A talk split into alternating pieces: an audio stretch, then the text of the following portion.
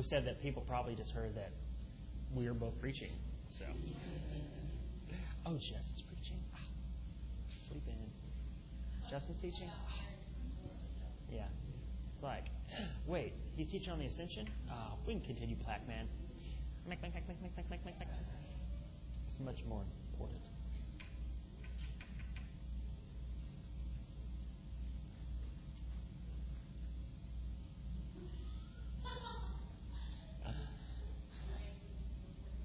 Yeah, I don't know.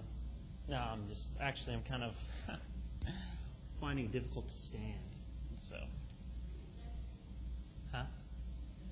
No, I, actually I can't. It's difficult for me to teach sitting down. It's weird. I have to move. You know. Ready?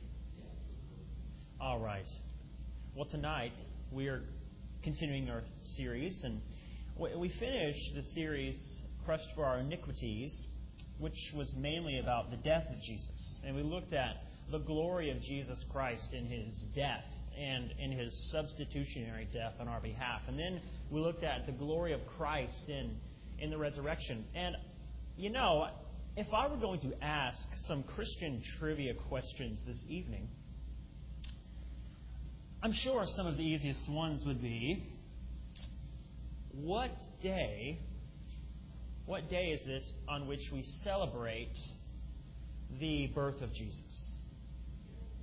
December 25th, Christmas, right? That's when we celebrate as the church universal the the birth of, of Jesus. And then on what day do we celebrate the death of Jesus? Good Friday, right? Okay, we just did that recently, so that was in your mind. And on what day do we celebrate the resurrection of Jesus? Resurrection Sunday, right? That's very easy. But if I were to ask you this question, on what day does the church celebrate the ascension? Would you be able to answer? And I'm not going to ask anyone to do it. Someone can give a guess. Um, but the ascension is actually a Christian holiday. Um, it's not celebrated by Protestants very often, but if you go by a Catholic church, the day that they celebrate the Ascension, they celebrate what's called the Feast of Ascension.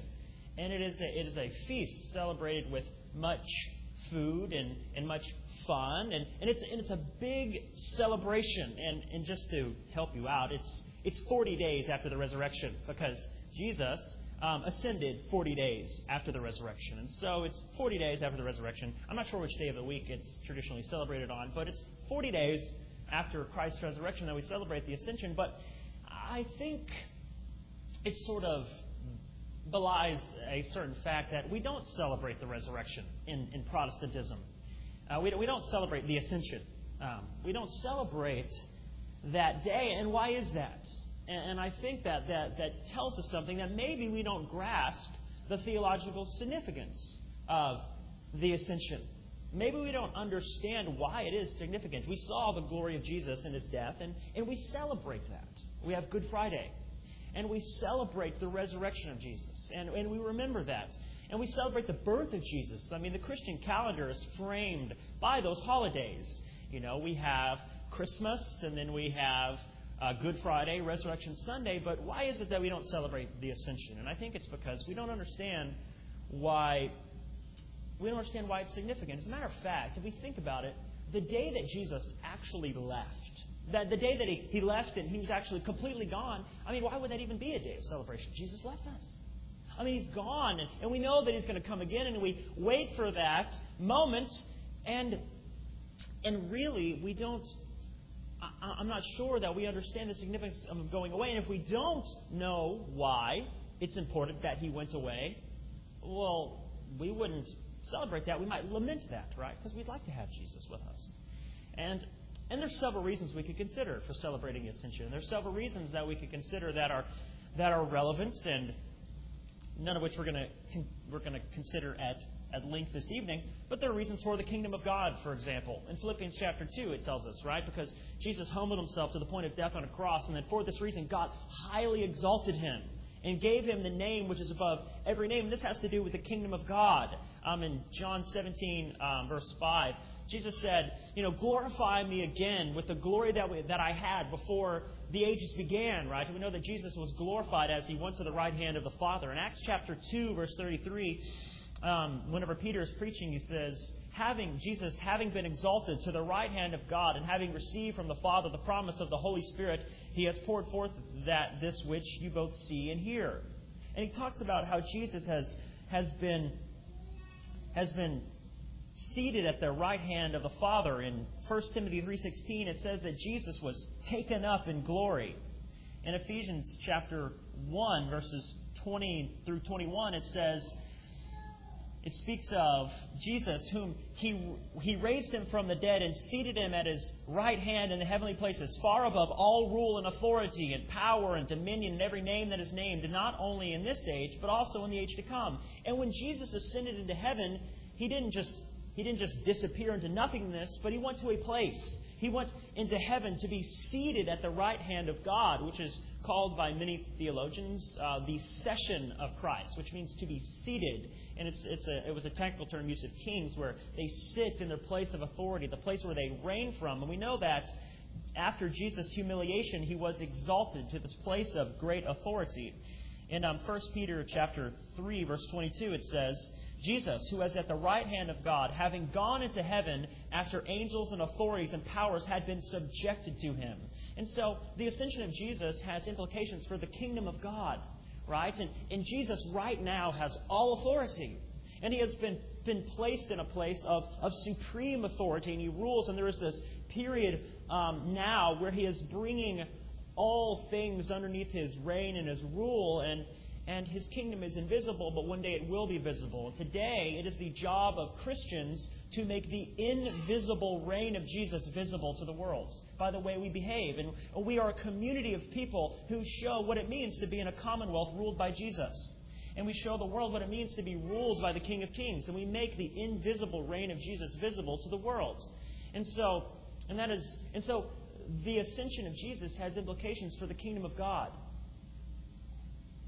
And also, uh, the ascension of Jesus has implications for the intercession of Jesus. We know that Jesus is our high priest, and he entered into a tabernacle not made with human hands, not of this creation, but he entered into a, a tabernacle in heaven where he offered his blood before God. And, and in Hebrews chapter 7, verse 25, and really the high priesthood of Jesus is, is explicated in every single chapter of the book of Hebrews. It's the book that we get all the teaching about the priesthood of Jesus.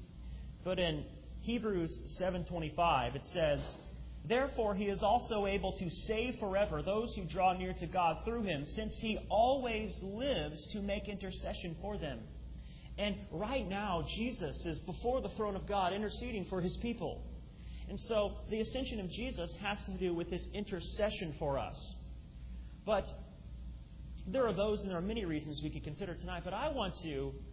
I want us to examine the teaching of Jesus on the subject of the ascension and why it is important to us and why we should celebrate the ascension and why it should be a, a it should be something that is precious to us and something that we look forward to on the church calendar, something that we consider significant.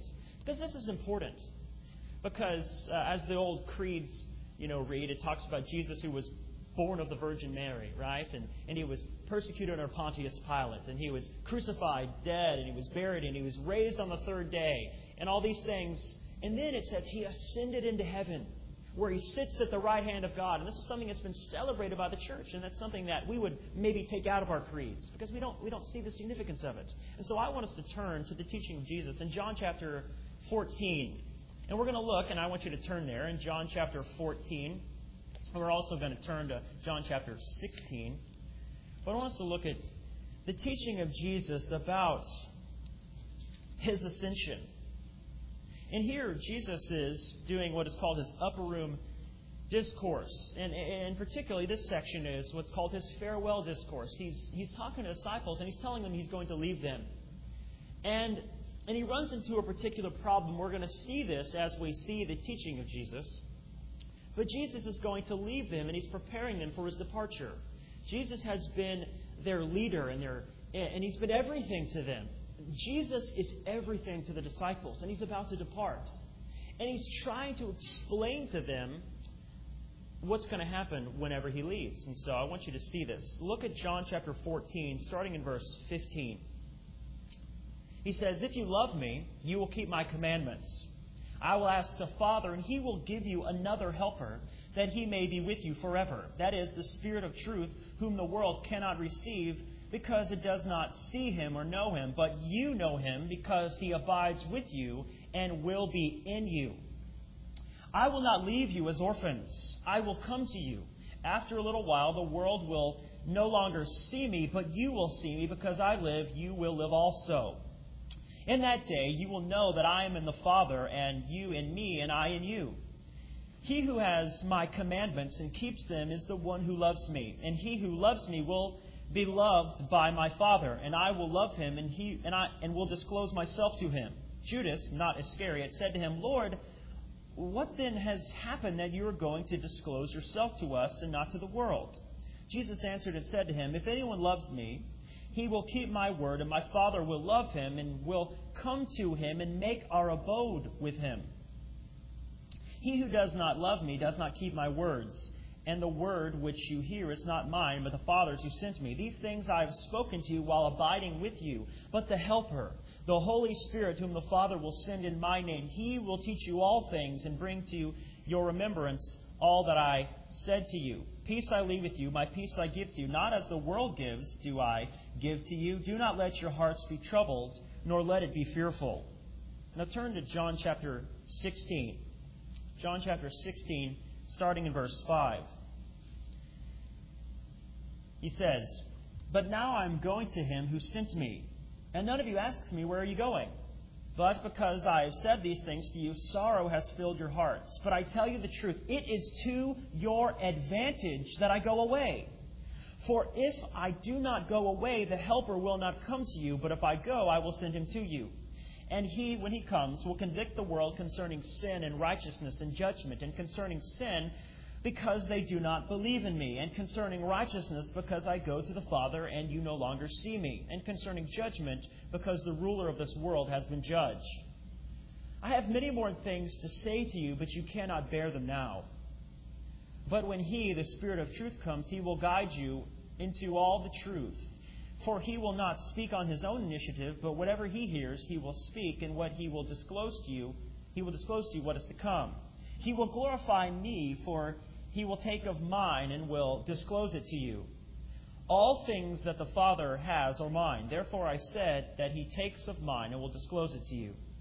Let us pray together briefly. Father, we thank you so much for these words that are given to us by your Holy Spirit and preserved. And we, we thank you for the teaching of Jesus on this most important of subjects. And I pray that you would help us to understand it, even though these things are difficult for us to understand. God, we need your grace to understand these things. I need your grace to explain them.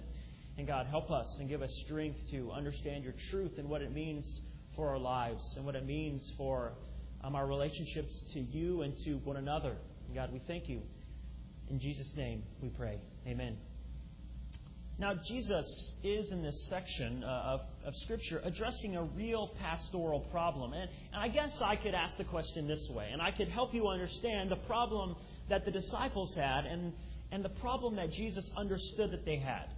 Now, if you could have present with you today either Jesus Christ physically present instead of me teaching. You could have Jesus physically here in front of you and teaching you and walking among you and instructing you and, and spending time with you, and you could be with him, and, and you could have that. Or you could have, in the capacity that you already do have if you are a believer in Jesus, if, if you could have instead um, the Holy Spirit, which one would you choose? If you could say, well, if I would, if I could have Jesus, or if I could have the Holy Spirit in the way that already have Him. Which, which one? Would I exchange one for the other? And to us, it almost seems like um, it almost seems like a no-brainer. We'd say, we want Jesus. We want Jesus to be among us. We would like to have Jesus physically here present with us. And, and it's because we, we seem to think, you know, we, we know Jesus. We understand Him. I want to see what He looked like. I want to see the color of his eyes and if he really did have long hair and, and if he really did look like those paintings or whatever. Or I'd like to be with him and have him teach me, instruct me. But, but what Jesus says here is that it is to our advantage that, that he leaves. He says it's actually more advantageous for him to go away and for us to have the Holy Spirit instead. And for us to have the Holy Spirit. And this is something that the disciples simply could not understand. Because Jesus was everything to the disciples. He was their teacher and their leader and their counselor and their comforter and everything. And and they looked to him for strength and for guidance. And the fact that he was going away was, was filling their hearts with sorrow, as we have seen. They, their hearts were, were filled with, with, with sorrow and they were terrified. But Jesus explains to them that it's actually to their advantage that he leave them.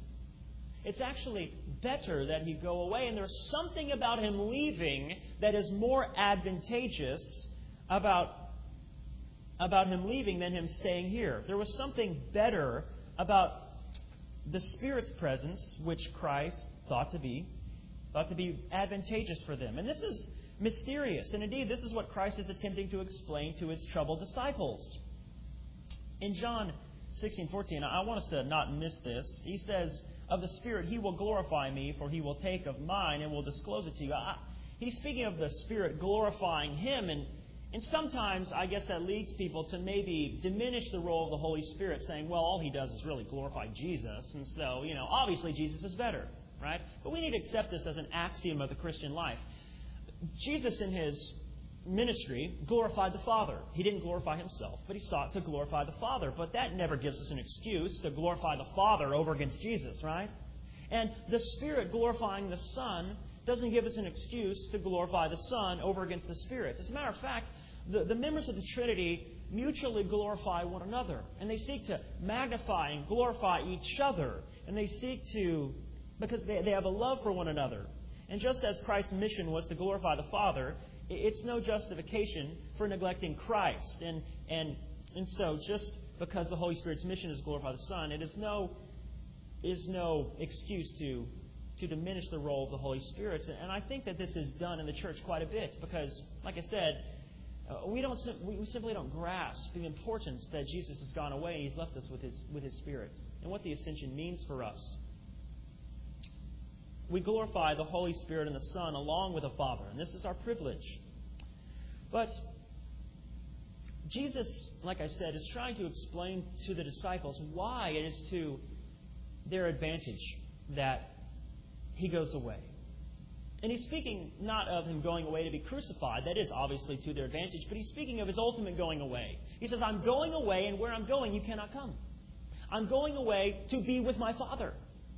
And I'm going, he says in 14 verses 1 through 3, that I'm going to prepare a place for you with my Father. And so he's talking about his ultimate ascension into heaven. And he says, This is better for you that I go away.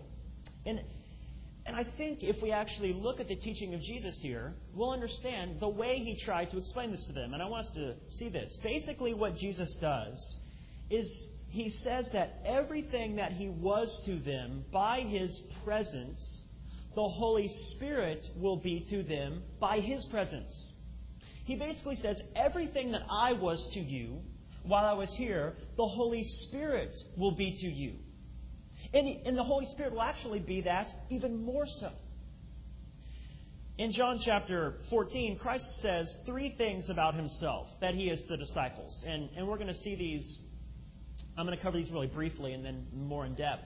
But Jesus says, for example, in verses 23 through 24, that he was their teacher. He says, Jesus answered and said to them, If anyone loves me and keeps my word, and my Father will love him, and, and will come to him and make our abode with him. He does not, uh, he who does not love me, uh, wait, he who does not love me does not keep my words, and the, and the words which you hear, the words which you hear is not mine, but the Father who sent me. And these things I have spoken to you while abiding with you. And he speaks of his teaching office, and he's been among them as their teacher. And he says that that's what he has done quite a bit. He's also he is their counselor. We see him actually doing this in the present passage. If you move up to chapter 14, the beginning, uh, Thomas has a very a very pastoral question. He says, Jesus, you said you're going away. Where are you going? And, and we don't know where you're going because we don't know the way. And Jesus says, I'm the way, I'm the truth, I'm the life. And he, and he counsels his disciples and, and he leads them and he, and he comforts them and he helps them understand these things. And also in verse 2, this is very fascinating. Look at chapter 14, actually starting verse 1. He says, he says his, his third role that he plays out here. And so he says he's their teacher, he's their counselor. But look at this. He says, Do not let your hearts be troubled. Believe in God, believe also in me. In my Father's house are many dwelling places. If it were not so, I would have told you. For I go to prepare a place for you. And if I go and prepare a place for you, I will come again and receive you to myself, that where I'm going, there you may be also. And, and Jesus speaks of himself here as, if I can use a very American term, he speaks of himself as a homemaker. He's going to prepare a home, a dwelling place with, with them, or for them, with the Father. And what Jesus does in this passage is he identifies the work of the Holy Spirit in the same exact categories. If you look at verses 25 and 26, he says, The Holy Spirit is our teacher and our counselor. He says, verse 25, These things I have spoken to you while abiding with you, but the Helper, which can also be translated counselor, the Holy Spirit, whom the Father will send in my name. He will teach you all things and bring to your remembrance all that I said to you. And then again, in verse 16, he, he says that he is that the Holy Spirit will be their counselor. He says, I will ask the Father, and he will give you he will give you another counselor, that he may be with you forever. And if he says he's going to give you another, he's saying, and, and the word is another of the same kind, He's saying, another, meaning what I was to you, God is going to send another in my place to be your counselor. And then in verse 23 of chapter 14, he says, Jesus answered and said to him, If anyone loves me, he will keep my word, and my Father will love him, and we will come to him and make our abode with him. And he says that we will come to dwell with you. And we know from other passages that we will see that the way Christ, the way God the Father and God the Son dwell with us is by the Holy Spirit. And that's how God makes his dwelling place with us. And so while Christ is going to prepare a place for us with the Father, the Holy Spirit comes and prepares a place in us for the Father and the Son. You see? And so the three things that Christ is, our, our teacher and our counselor and our homemaker, the Holy Spirit, is those very same things to us by his presence. And while Christ goes to make a dwelling place with the Father, the Holy Spirit comes so God may dwell with us. And Christ is saying to the disciples that when he leaves, rather than abandoning them, he will come to them through the Spirit. He says this in verse 18 I will not leave you as orphans, I will come to you. He says, I will not leave you as orphans. And this is a fascinating, in a very good translation. He says, I will not leave you as one who has no home. I will not leave you as an orphan, but I will actually come to you. He's saying, when I go away, in some mysterious way, I'll also come to you. Okay, and this is a present activity. And so, what Jesus is trying to explain here is rather than stifling his ministry, his departure will further it. And it will be to their advantage, to the disciples, for him to go. And so, I want us to look at these three ministries in turn. And I want to ask, what does it mean for the Holy Spirit to be our teacher and our counselor and our homemaker? And whenever we understand these things, we will know why it is significant that Jesus ascended. We will, we will maybe want to celebrate the ascension. It will be a exciting thing for us, and we will see the theological significance of it, and we will celebrate it. And so, the first thing, what does it mean for the Holy Spirit to be our teacher? And so, the Holy Spirit is our teacher. You can write teacher or something. But it means two things, really. It means two things. The Spirit will teach us the deep things of God, to use the language of the Apostle Paul. But if you look at John chapter 14, verse 20, he says, in that day, and that and we says in that day, that means the day that the Holy Spirit comes upon them, the day that the helper comes to them. He says, In that in that day you will know that I am in my Father.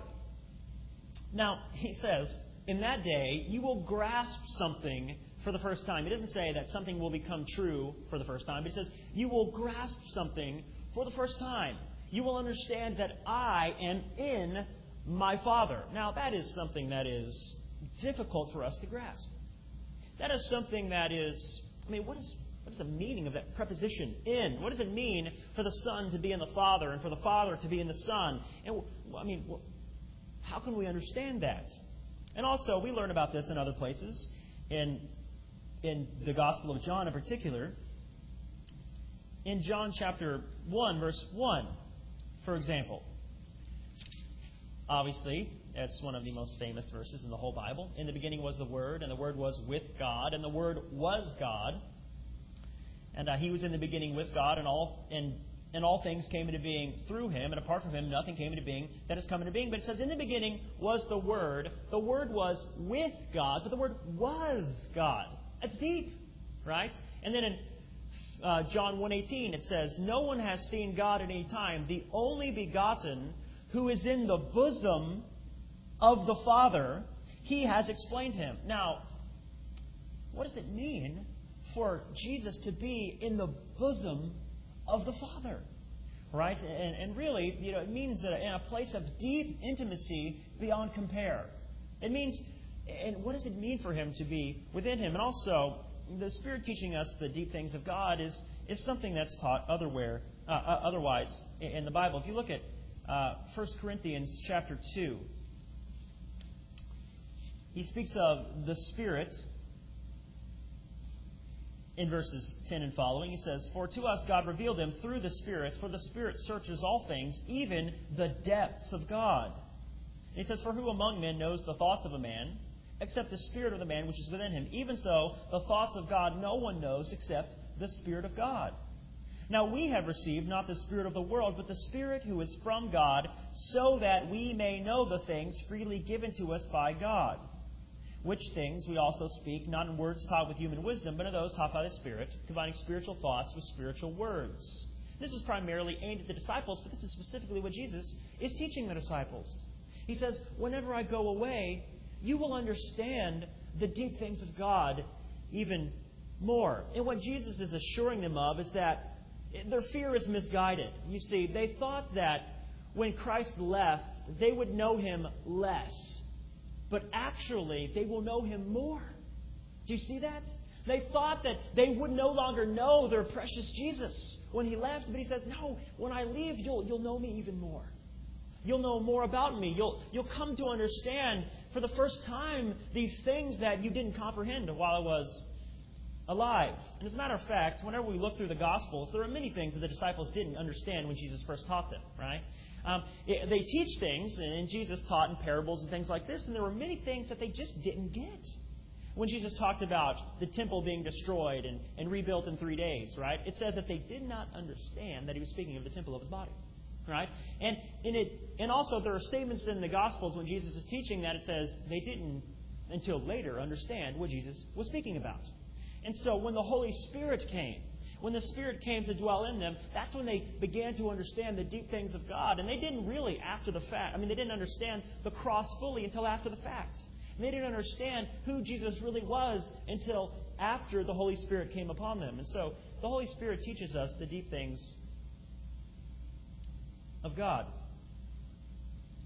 And also, and so the first thing he teaches us is the deep things of God, but also the second aspect is that he will make us know the great heights of grace. And if you look back at the very verse that we just read in chapter 14, verse 20, it says, In that day you will know that I am in my Father, and you in me, and I in you. He says, Not only will you understand more about the deep things of God, meaning my relationship to God and who God is and who I am, but also you will understand more about my relationship to you. You will understand the great depths of God, but also the great heights of grace and what it means that you are in Christ and Christ is in you. I mean, this is an extremely um, important concept to understand for Christians. As a matter of fact, this is taught, for example, in the book of Colossians. And this is something that the Colossian church didn't understand. They didn't understand that Christ was in them and what that meant and what that fullness they had, what fullness they had received and what spiritual resources they had in Jesus. Um, Paul says this in Colossians chapter 1, verses 25 through 27. He says, Of this church I was made a minister according to the stewardship from God bestowed on me for your benefit, so that I might fully carry out the preaching of the Word of God. That is the mystery which has been hidden from past ages and generations, but now has been manifested to his saints. What's the mystery? Well, to whom God willed to make known what is the riches of the glory of this mystery among the Gentiles. What's the mystery? Which is Christ in you, the hope of glory. He says this is an amazing mystery. And, and of course, remember, we learned this even last time that mystery in the Bible, the word mis, mis, uh, mysterion, it, it refers to something that was concealed in the Old Testament, but is revealed in the New Testament. He says, This is a great mystery that Christ would actually come to live within you, that Christ would come to dwell inside you. And that, and that God wouldn't just be outside of you, ministering to you, but that He would literally live within you, and that He would empower you. He also explains more of what this means in chapter 2, verses 8 through 10. Look at this. He says, See to it that no one takes you captive through philosophy and empty deception, according to the tradition of men, according to the elementary principles of the world, rather than according to Christ. Now, why? Why should you see to it very actively that no one takes you captive by these traditions of men and these empty philosophies? Well, the answer is in the next verses. He says, Because in him all the fullness of deity dwells in bodily form. He says, in Jesus is all the treasures that you could ever want. That's why you don't go to the world's philosophies and you don't look to Oprah for your spiritual advice and you don't read these foolish books that all these people buy into and you don't stare into crystal balls. That's why you don't get taken captive because in Him all the fullness of deity dwells in body form. Look at verse 10. And in Him you have been made complete. He says, not only that, but you are in Him. And in Him you have been made complete. That is amazing. I mean, if we if we understood this fully, just this truth, it would last us years and years and years in our Christian life. We say, I don't have, I don't have a self-image problem. Why? Because I'm an image bearer of God who has the Spirit of God dwelling within me.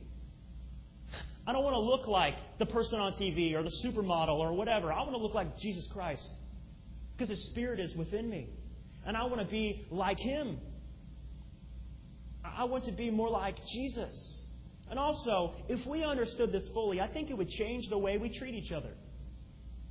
Because if we understood that when we look at a brother or sister in Jesus Christ, we are looking at someone in whom, in whom the Spirit of, of God dwells.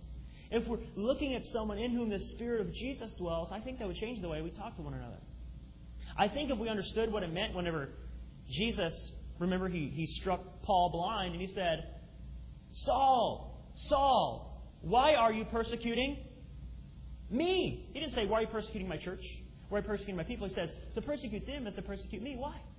Because the body of Christ is where Jesus dwells, by his Spirit.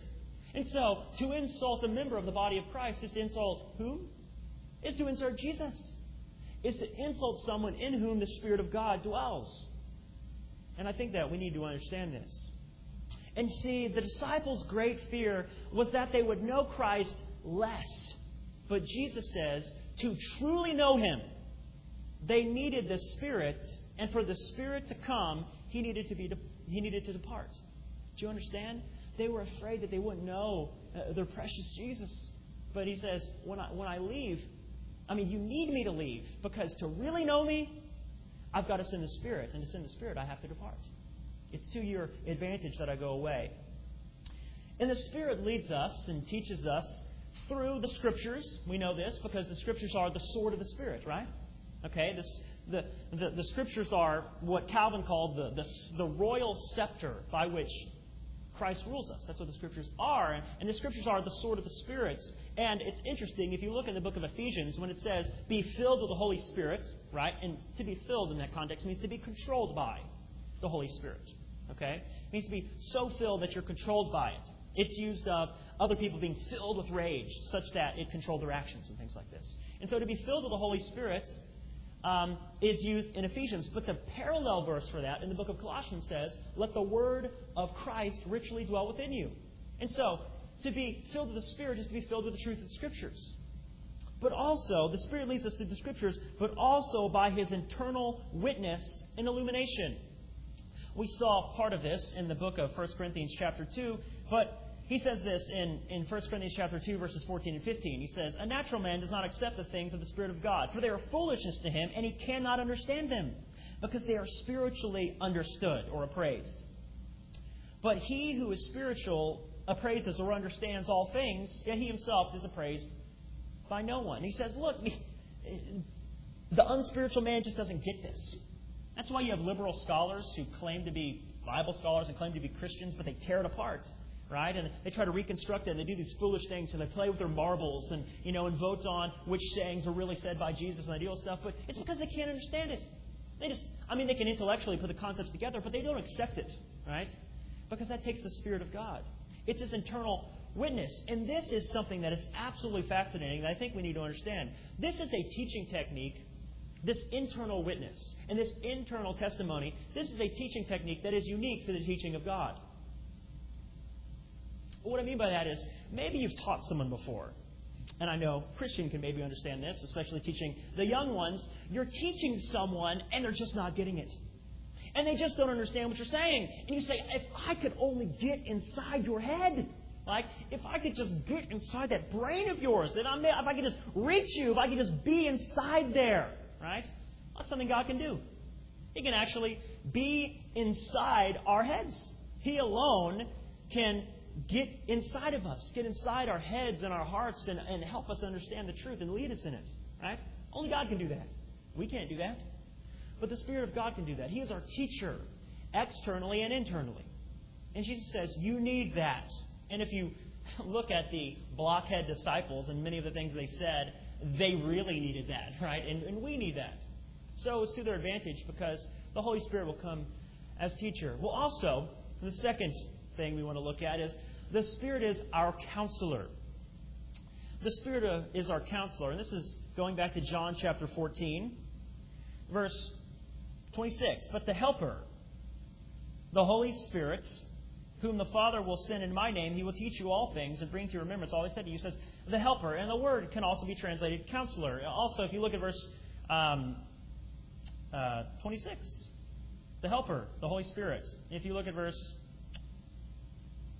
let me see, verse 15. He says, If you love me, you'll keep my commandments. I'm the Father. Will give you another, this is verse 16, another helper that he may be with you forever.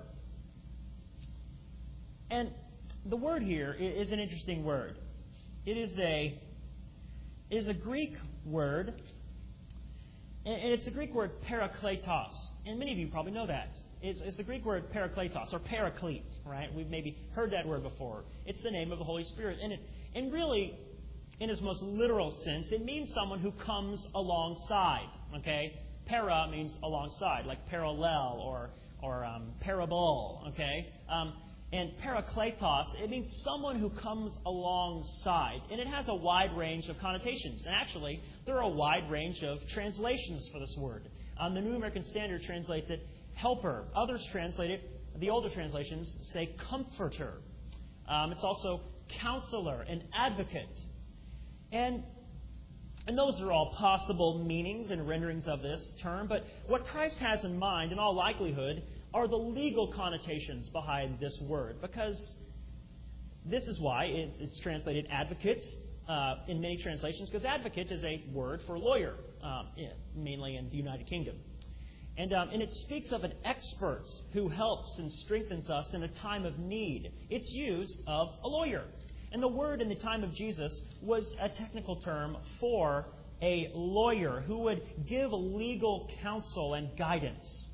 In fact, whenever Jesus speaks of the Holy Spirit, he actually uses legal language in John chapter 16, verses 8 through 11.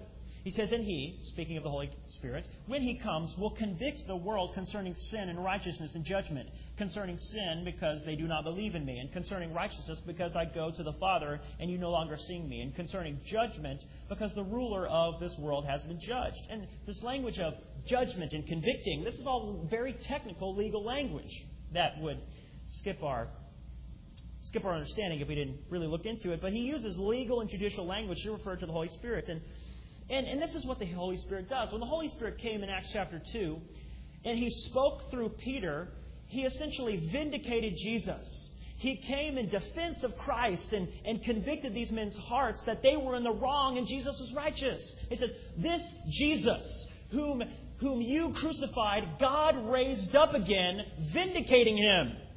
And he says, You crucified the Lord of life. And it says when they heard this, their hearts were pierced within them and they were convicted. And the Holy Spirit did exactly what He promised to do.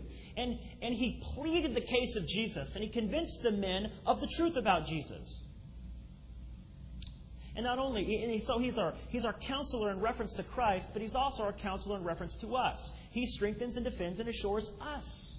You see, not only does he plead, plead Christ's case, but he pleads our case. In Romans chapter 8, 16, it says that, that the Holy Spirit testifies with our spirit what? That we are the children of God. It assures us of the truth that we are God's children. In 1 John, it speaks of this as well, which was also written by John, the uh, gospel we're currently looking at. But in 1 John chapter 3 verse 24 it says, "As for you, let that abide in you which you heard from the beginning." Oh, I'm sorry, uh, I'm in the wrong chapter. 1 John 3 24. It says, "The one who keeps his commandment abides in him, and he in him. We know by this that he abides in us by the Spirit whom he has given us. It says, We know that we abide in him because of his spirits. It also says this in 1 John 4:13. It says, "By this we know that we abide in him and he in us, because he has given us his spirit." And see, the Holy Spirit convinces us about uh, the truth about us in relation to God. He strengthens and defends and assures us. And this is interestingly why the older translations translated the word comforter.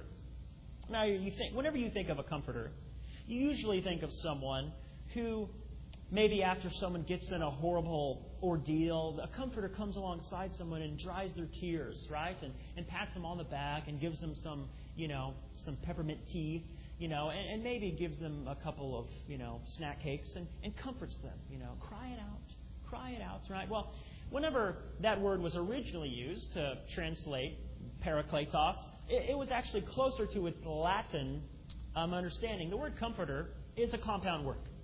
The first word is come, which means with. Okay? It, it means to come also. It means to to come, like what it sounds like. And also, the next word is forte. Now, forte, we all know, right? You guys have heard of um, that musical language. What, is, what does forte mean? To sing very loud. It means with strength. Okay? And the word comfort means with strength. A person who comes with strength. The word comforter means strengthener. Okay? In its original understanding. Uh, over time, it changed. And of course, that's why the translations have changed. And so, the comforters are strengthener.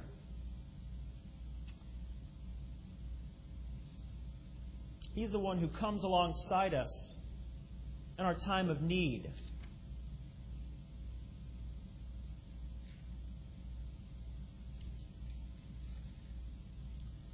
And, and this is very interesting. You see, this is where we must recognize a great cultural difference between the process of seeking legal counsel uh, from the, between the ancient world and ours today. Now, today, if you want legal counsel, you go to a law firm and you look down their list of names and you find someone who can represent you. And then you pay a whole lot of money to get expert legal advice, right? Because an expert in anything costs a premium, right? And you need that. But this is not the way it worked in Christ's day. In Christ's day, if you came before a court and someone said, you need a parakletos, you need an advocate, you need someone to plead your case, you wouldn't go down to your local Jewish law firm. Okay? What you would actually do is you would most certainly go to your most trusted and longest standing friend. And you would say to them, you, Come here, you can tell them the truth about me. You can plead my case because you know me better than anyone else. And you can stand and you can plead my case and you can tell them about what kind of person I really am and you can tell them the truth about me because no one knows me better than you do. And if I can say it this way, this is precisely who and what the Holy Spirit is to us. This is who the Holy Spirit is to Jesus. He tells people, He convinces people of the truth about who He is because no one knew Jesus better. Think about this. Throughout the ministry of Jesus, the Spirit was intimately involved. At Jesus' conception, who came upon Mary to conceive Jesus? the Holy Spirit. At Jesus' baptism, the Holy Spirit descends on him um, as a dove. At Jesus' uh, temptation, the Spirit is who drives him out into the wilderness and ministers to him in the wilderness. In, in Jesus' um, first sermon in his home synagogue, he says, The Spirit of the Lord is upon me. The Spirit of the Lord has rested upon me to preach um, liberty to captives and to set free those who are in bondage. In Jesus' ministry and throughout all of his miracles he performed, he performed his, his miracles by the power of the Holy Spirit. And whenever Jesus went to the crucifixion, it said that he did it in the power of the eternal Spirit. And whenever Jesus was raised from the dead, it was by the Holy Spirit. And so, and this is the same Holy Spirit that dwells within believers. This is it's, it's the same Spirit that dwelt with Jesus and empowered Jesus. And we are one with Him. And and the and the Holy Spirit pleads within us the case for Jesus because we know that I can preach the gospel all day, and every day, and we can do this, and we can talk about the truth of the gospel, but unless the Holy Spirit brings that internal witness and pleads with someone about the truth of who Jesus is, no salvation will happen.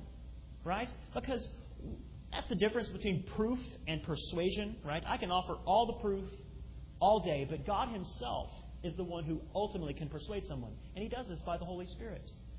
He tells us the truth about who Jesus is, but also He tells us the truth about who we are. And He is the counselor of the same kind as Christ. And so he is this one who is intimately related to Christ, who pleads his case on uh, pleads his case on Christ's behalf to us, and who, being intimately related to us, pleads pleads our case in relation to God. And also, the last thing we're going to look at is how the Holy Spirit is a homemaker. So the Holy Spirit is our teacher, the Holy Spirit is our counselor, and the Holy Spirit is our homemaker. Now, this, like I said already, is true of Jesus. It says this back in John chapter 14, verses 2 and 3. In my Father's house are many dwelling places. If it were not so, I would have told you. For I go into prayer a place for you. If I go and prepare a place for you, I will come again and receive you to myself, that where I am, there you may be also. And he goes before us and prepares for us a place. And that is truth that is simply mind boggling. The fact that Christ would not only die for us, but he goes to make a suitable dwelling place for us to ultimately be with the Father. But not only that, it also says that in verse 18 of chapter 14, I will not leave you as orphans, but I will come to you. And he says that even though he departs, he will not ultimately leave us. He will come to us, and he does that through the Holy Spirit. In verse 23, look at this. Jesus answered and said to them, If anyone loves me, he will keep my word, and my Father will love him, and he will come to him and make our abode, and we will come to him and make our abode with him. It says that he will make his home with us, and this is done by the Spirit. And the Spirit makes us a suitable dwelling place for God and Christ. And this is taught uh, otherwise in the Bible. This is taught in 1 Corinthians. You don't have to turn there, but in 1 Corinthians chapter 3:16, it says, "Do you not know that you are a temple of God and that the Spirit dwells within you?" It says this in 1 Corinthians chapter 6. So he says you're a temple of the Spirit of God, but here in 1 Corinthians 6:15 it says, "Do you not know that your bodies are members of Christ?" And then verse um, 19 it says, Or do you not know that your body is a temple of the Holy Spirit who is in you, whom you have from God, and that you are not your own? And it says that God dwells with us by His Spirit. And, and, and the Spirit, while Jesus is making a place for us to be with the Father, the Spirit makes us a suitable dwelling place for God. And you know what? This is, this is why there's so much difficulty in the Christian life. Think about this. There's much difficulty in, in pain and in trouble and trauma in the Christian life as we struggle with our old, old way of, of thinking. And think about it. If you're going to go to your house and prepare a place for guests, I encountered this this afternoon right after church. I said, Trino, buddy, are you going to come to fellowship lunch? Let's go back and sit together. And he said, actually, um, me and the wife have to go home because we're expecting you and Alicia to come over later. And we have to get the place ready. We have to move stuff around. And we have to get things set up because we're having guests come over. Right? And we have to make the place suitable for guests to come. And, and you know this. If you go home to prepare a place for someone, um, it takes time. It takes sometimes a whole lot of time. And, and why does it take a whole lot of time? And why is it difficult? Because there's so much work to be done, right? If you live like I do, it takes a whole lot of work to be done. Okay? It, it, it, takes much to be cleaned up and, and rearranged. There's much to be done. And, and this is true of, of our hearts. There is much cleaning up to be done within us. For us to be a suitable dwelling place for the Spirit of God and for God to come and make His home with us, we have to be a suitable dwelling place for Him. Do you understand that? And that's why the Spirit has this process of making us holy to make us a suitable dwelling place for the Spirit of God to dwell. And this is interesting.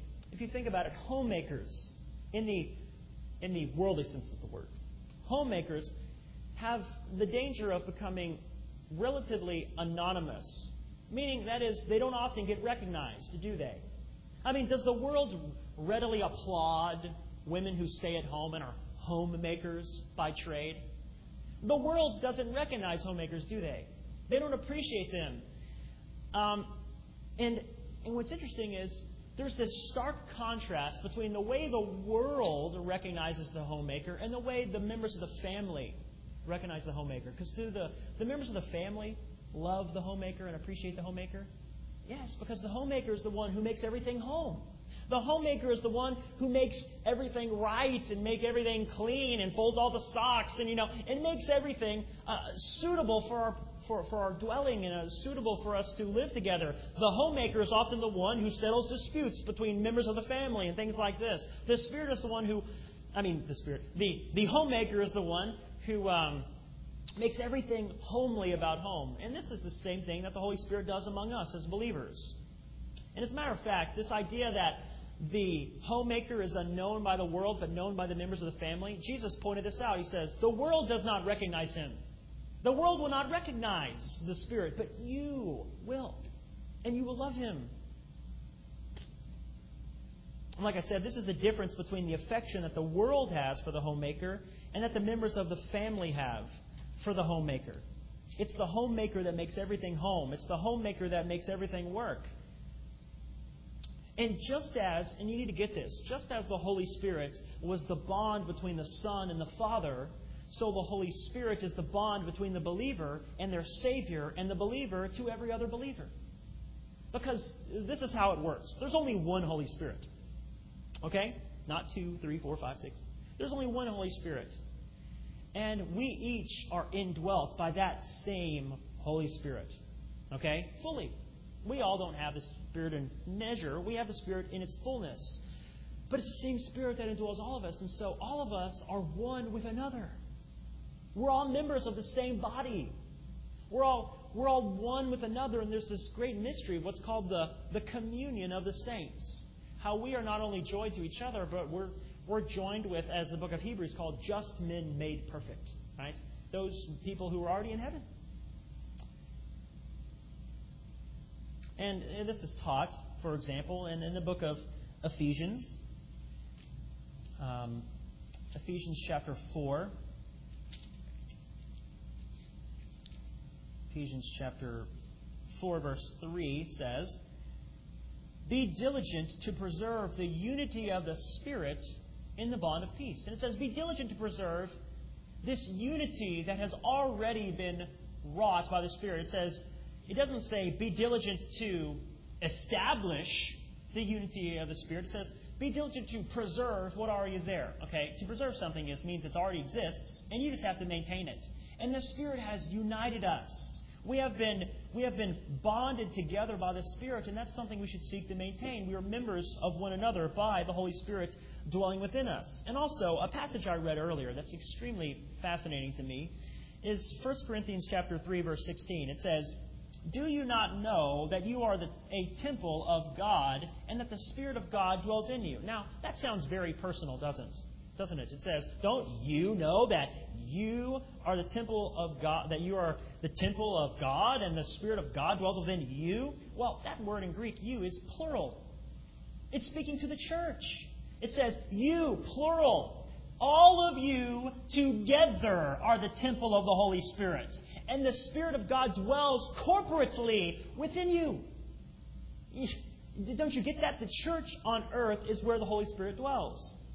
The Holy Spirit used to dwell in the tabernacle, he used to dwell in Jesus, now dwells among us. We together are the dwelling place of God. And you know, there's a really fascinating parallel that I can't wait to point out here. I discovered it just before I came. But um, it's interesting. It says that the Holy Spirit dwells upon us. And what's interesting is a passage I read earlier. In John chapter 1, you don't have to turn there. Um, actually, while I'm turning to John chapter 1, you can go ahead and turn to 1 John chapter 4. But in John chapter 1, verse 18, it says, No one has seen God at any time. The only begotten God, who is in the bosom of the Father, he has explained him. And he starts the verse with this interesting phrase No one has ever seen God at any time, but you have seen Jesus. And Jesus has manifested God to us by his presence here, right? And Jesus said in John 14 that um, to see me is to see the Father, right? But if you look at this in 1 John chapter 4, verse 12. An interesting verse, and actually the following verse as well. But 1 John chapter 4, verse 12 says, No one has seen God at any time. That's the exact same way that previous verse started, isn't it? He says, No one has seen God at any time. But if we love one another, God abides in us, and his love is perfected in us. By this we know that we abide in him and he in us because he has given us his spirit. And look at this. There's this parallel like it says, No one has ever seen God, but Jesus makes God evident. Right? And then in 1 John, written by the same author, he starts a verse with the same exact phrase. He says, No one has ever seen God before, but whenever you love one another, people will see God. People will see what God is like. Didn't Jesus say this? He says, By this the people will know that you are my disciples by your love for one another. No one has ever seen God at any time. But through Jesus, people saw God because he really was God wrapped in human flesh. But now, when the Spirit of God dwells upon us as the church, and as we love one another, and as people see what it looks like for the kingdom of God to be on earth amongst us, as people see the very body of Christ on earth, as the Holy Spirit dwells among us, they will see what God is like. And so, Jesus hasn't disappeared. He is manifested today in His church. And people can see what God is like by our love for one another and His Spirit dwelling within us. No one has seen God at any time, but if we love one another, God abides in us and His love is perfected in us. And so, God dwells among us corporately, not just individually. And as a matter of fact, uh, this the Bible speaks more of it corporately than it does um, singularly or, or, individually. It's more of a corporate identity. That's why the church is so important. And I think that we, we tend to not grasp that, that our corporate identity is more important than our individual identity. And so the Holy Spirit transforms us and makes us a suitable dwelling place for God. And this is why we progressively change. And we progressively change until the day when our dwelling place and the dwelling place of God is the same. Because one day we will be, will be transformed more and more here on earth. But one day, when we're all the way with Him, when our dwelling place and the dwelling place of God is the same, this amazing thing happens. In 1 John chapter 3, verse 2, it says, Beloved, now we are the children of God, and it has not yet appeared as yet we will be, but we know this. We know that when He appears, we will be like Him because we will see him just as he is. Whenever we see Christ and whenever we are finally with him, we will be perfected. Uh, it says this in 2 Corinthians chapter 3, 18. But we all, with unveiled face, beholding as in a mirror the glory of the Lord, are being transformed into the same image from glory to glory, just as from the Lord, the Spirit. As we're transformed into the image of Christ more and more and more through the Spirit of God. And one day we will be perfectly like Him and we will be with Him. And this isn't some mechanical process, something that just happens by accident, but It's a family dynamic. Jesus said, If you love me, you will keep my commandments. Just like a person who, who rightly loves their parents. A child who rightly loves their father or mother wants to please them and wants to do what they say. Jesus says this in John 14, 21. He who has my commandment and keeps them is the one who loves me. And he who loves me will be loved by my Father, and I will love him, and he will and I will and we will disclose myself to him. And I will disclose myself to him. And so this is why it is to our advantage that Christ left us. This is why we should celebrate the ascension. If not with some sort of ceremony or some sort of feast, but we should recognize the significance, the significance of us because back to what I said in the beginning about the kingdom of God, we right now are not meeting in Jerusalem. We're not gathered around the temple, but we are part of the kingdom of God. And God doesn't dwell in a tabernacle. He doesn't follow us around with a cloud, though we might like that type of theatrics, but He really dwells within us. And He makes His place with us. And we don't have to pitch our tents around some place, but we are literally in the kingdom right now, and Christ rules the entire universe. And it is our job as the body of Christ to make that invisible reign visible until he comes, until he returns and makes his reign very visible. And he, and, he, and he comes to actually be on the earth, and he reigns literally, physically, here when he returns. But right now, he reigns. He is seated at the right hand of God, and he's making his dwelling place among us, and He is interceding for us, and He lives among us. And we are to manifest who God is and to show His reign by the way we live and manifest the Spirit's work in our lives. And so it's to His advantage, it's to our advantage that He left. And He will come again, which we will see next time. Let's pray together. Father, we thank you so much for the great truth that Christ has ascended and has been seated at your right hand and is in a place of all cosmic authority. And God, I pray that we would appreciate the ministry of the Holy Spirit among us, and that we would not quench the Holy Spirit, but that we would further his ministry among us as we love one another and as we show what it means for God to dwell among a people bought and sprinkled by the blood of Jesus Christ. We are people that are going to be gathered together from every tribe and tongue and nation, and your kingdom has no end. It is, it is a universal kingdom.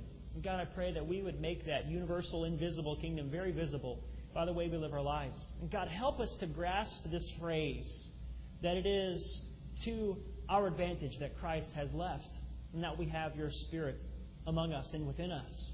And God, may your Holy Spirit lead us in all truth, and may we understand the deep things of you and, and the great heights of grace. May we be May, may the Holy Spirit plead your case in our hearts. And may we understand what it means that we are a temple of the Spirit of God, not just individually, but corporately. And that the Spirit dwells among us, and that we can manifest your presence in this world. We pray these things in Jesus' name. Amen. All right. Thank you guys very much.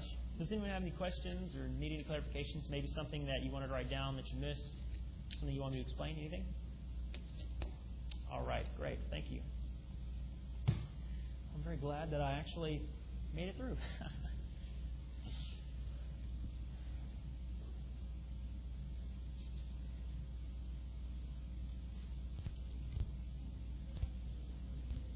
yeah, actually, actually, like literally like eight minutes